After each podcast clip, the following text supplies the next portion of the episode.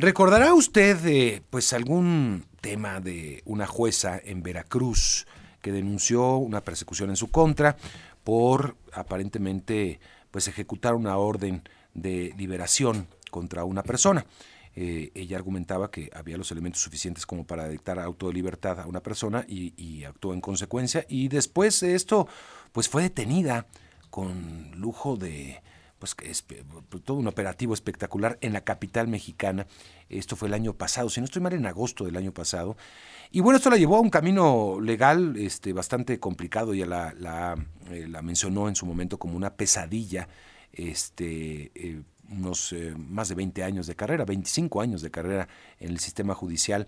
Y este, fue detenida en, en, en dos ocasiones. Ella denunció al entonces al gobernador actual eh, García y a la Fiscalía de Estado de estar eh, detrás de todo esto.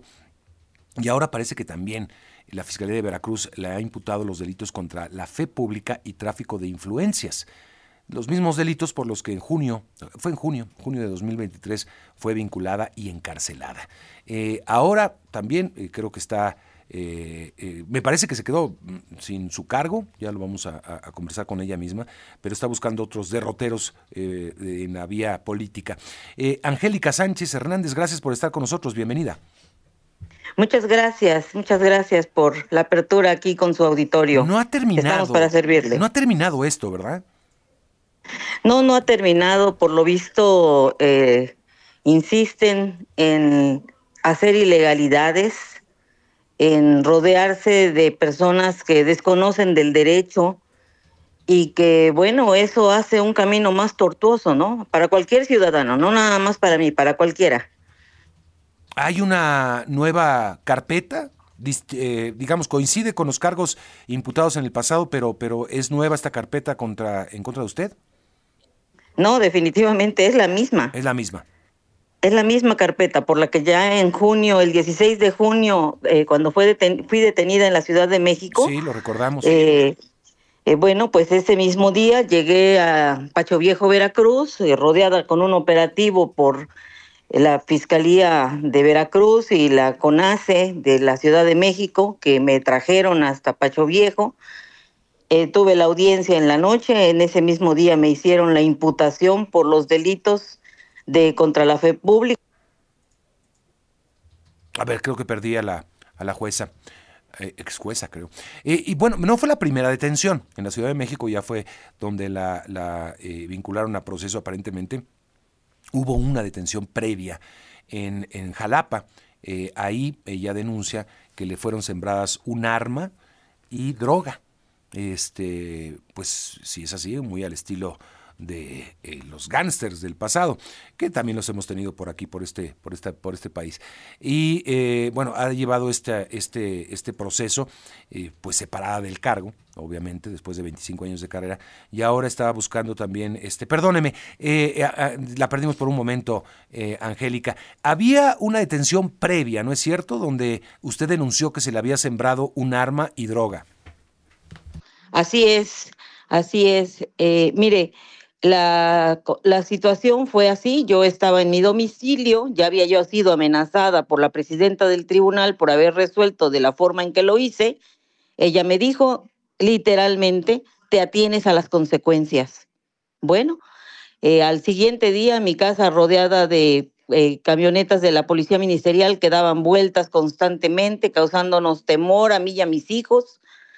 Eh, al otro día temprano una camioneta de seguridad pública apostada también afuera de mi domicilio, eh, no con los logos de seguridad pública, pero la persona que estaba dentro de la camioneta sí tenía ropa de seguridad pública porque lo encaré y le dije, ¿qué haces aquí afuera de mi domicilio? A los dos o tres minutos que yo me arranqué con mi coche a la vuelta de mi casa, ahí me detuvieron eh, los policías de seguridad pública del estado. Me llevaron con la cara tapada hasta al cuartel de San José, me esposaron, me tuvieron en, un, en lugares feos, sucios, apestosos. Ahí, me, ahí fue que me hicieron disparar el arma. Yo no llevaba ningún arma en mi bolsa. Y después me sacan fotografías ahí mismo dentro del cuartel, poniendo bolsitas de droga en, la mesa frente a mí, yo custodiada de dos elementos de seguridad pública con cara tapada. Y vaya, pues como una tremenda delincuente le dije, o sea que yo, o sea que me van a imputar delito contra las instituciones porque ahí vi la, la pistola que me habían hecho disparar minutos antes, una pistolilla calibre 22, me parece, una chiquita, y la droga. Entonces, eh, con ese cuento, con esa gran mentira, esa gran falacia, me trajeron al Ministerio Público. Mm. El Ministerio Público, bueno, yo creo que mientras hacían sus otros trámites para la segunda carpeta, eh, por esa carpeta primera me dejaron eh, con un no ejercicio de la acción penal, el cual está firme, porque la historia era tan absurda e inverosímil que, eh, vaya, nadie se las creía. Muchísima gente en el Estado me conoce, saben quién soy, saben cómo soy.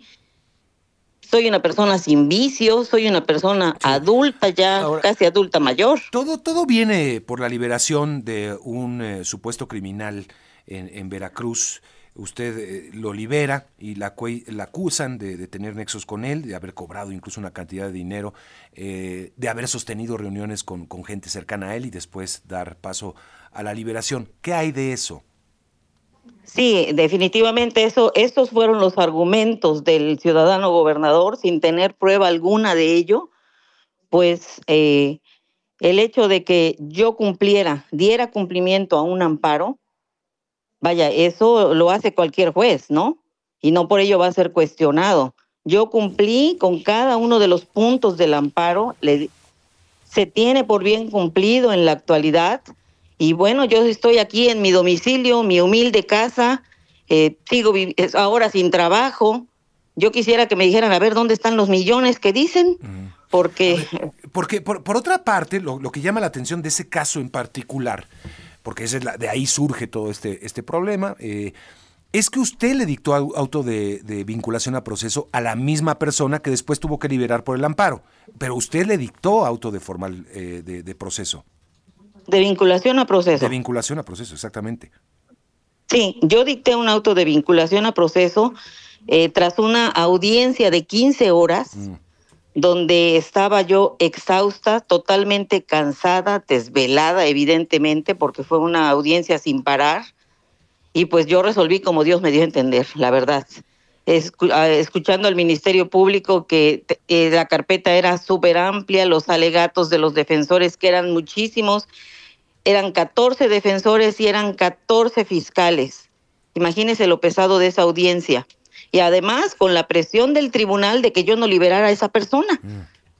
Porque desde entonces pues ya estaba yo copada y, y vaya, con esa, con, con esa presión de decir, de que me dijeran, no, tú no lo liberes, tú no lo liberes. Yo dije, bueno, yo no lo voy a liberar, no lo voy a liberar en este momento, ¿sí? Pero al dar cumplimiento a un amparo, no, pues el, el federal, el, el Tribunal Federal me dieron fuerte, me dijeron, mira, omitiste esto, aquello, aquello, aquello, perdiste de vista esto.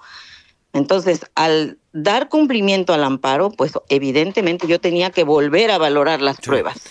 Ahora un juez federal le da la razón, la libera a, usted dando, dando, este, digamos, entrada al, amparo que ya con el que ya contaba Angélica, este, y está separada del cargo, no, no forma parte hoy del poder judicial, Angélica.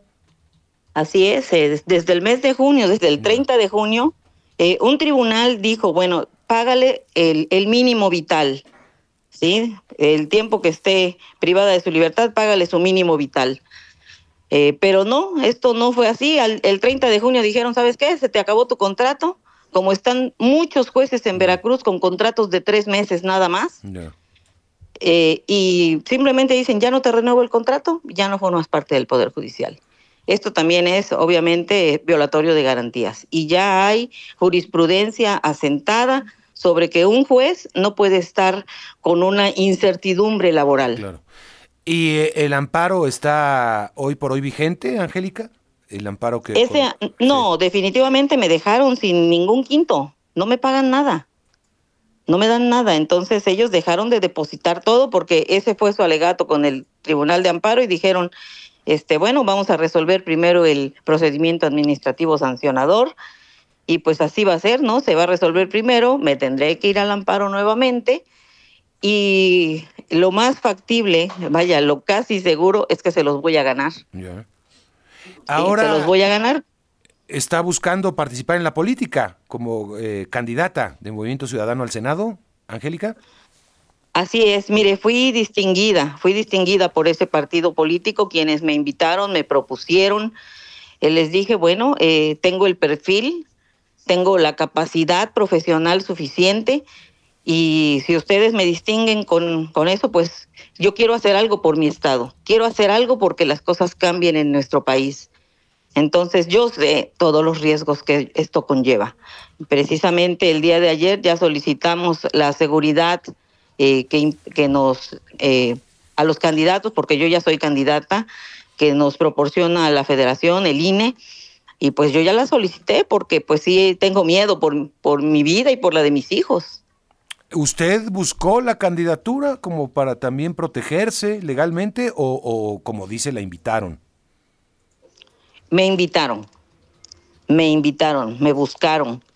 Eh, evidentemente, medio país se enteró del, de mi problema, me, se enteraron del asunto. Yo había sido llamada, invitada por el doctor José Manuel del Río Virgen al Senado de la República, donde me hicieron un reconocimiento por ser una juez que defendía la independencia judicial. Mm. Y eh, fue ese día, precisamente el día 15 de junio, cuando me hicieron ese reconocimiento en el Senado, y al otro día fue que me detienen en las puertas del hotel en Ciudad de México. Entonces, eh, el doctor José Manuel del Río Virgen, quien también fue un perseguido político, eh, también él se dio cuenta precisamente de lo que estaba pasando conmigo y me dijo, eh, Angélica, este partido, el partido que al que yo pertenezco, te vamos a cobijar. Entonces, puedes hacer grandes cosas si tú estás preparada, si estás dispuesta. Y yo le dije, estoy dispuesta. Eh, también por Veracruz está Alfonso Delgado Morales, ¿verdad? Eh, para el Senado, hijo del dirigente nacional del partido, Dante Delgado. Así es, es mi compañero de fórmula. Es el compañero de fórmula. Eh, bueno, pues interesante. Vamos a ver cómo, cómo, cómo resulta esto. Y me dio gusto saludarle, Angélica. Vamos a estar muy pendientes del caso y también pues del proceso electoral que se está viviendo. Claro que sí, y le agradezco muchísimo su llamada. Gracias, Angélica Sánchez ah, Hernández. Hasta luego. Ex jueza, candidata de Movimiento Ciudadano al Senado y con esta historia que contar sobre la justicia ya en Veracruz. Obviamente seguiremos buscando, lo hemos hecho hace mucho tiempo a la Fiscalía de Veracruz y al, al gobernador Cuitlá García para hablar de este y de muchos otros temas que preocupen, pero bueno, este, lo seguiremos haciendo. Hemos recibido siempre una negativa.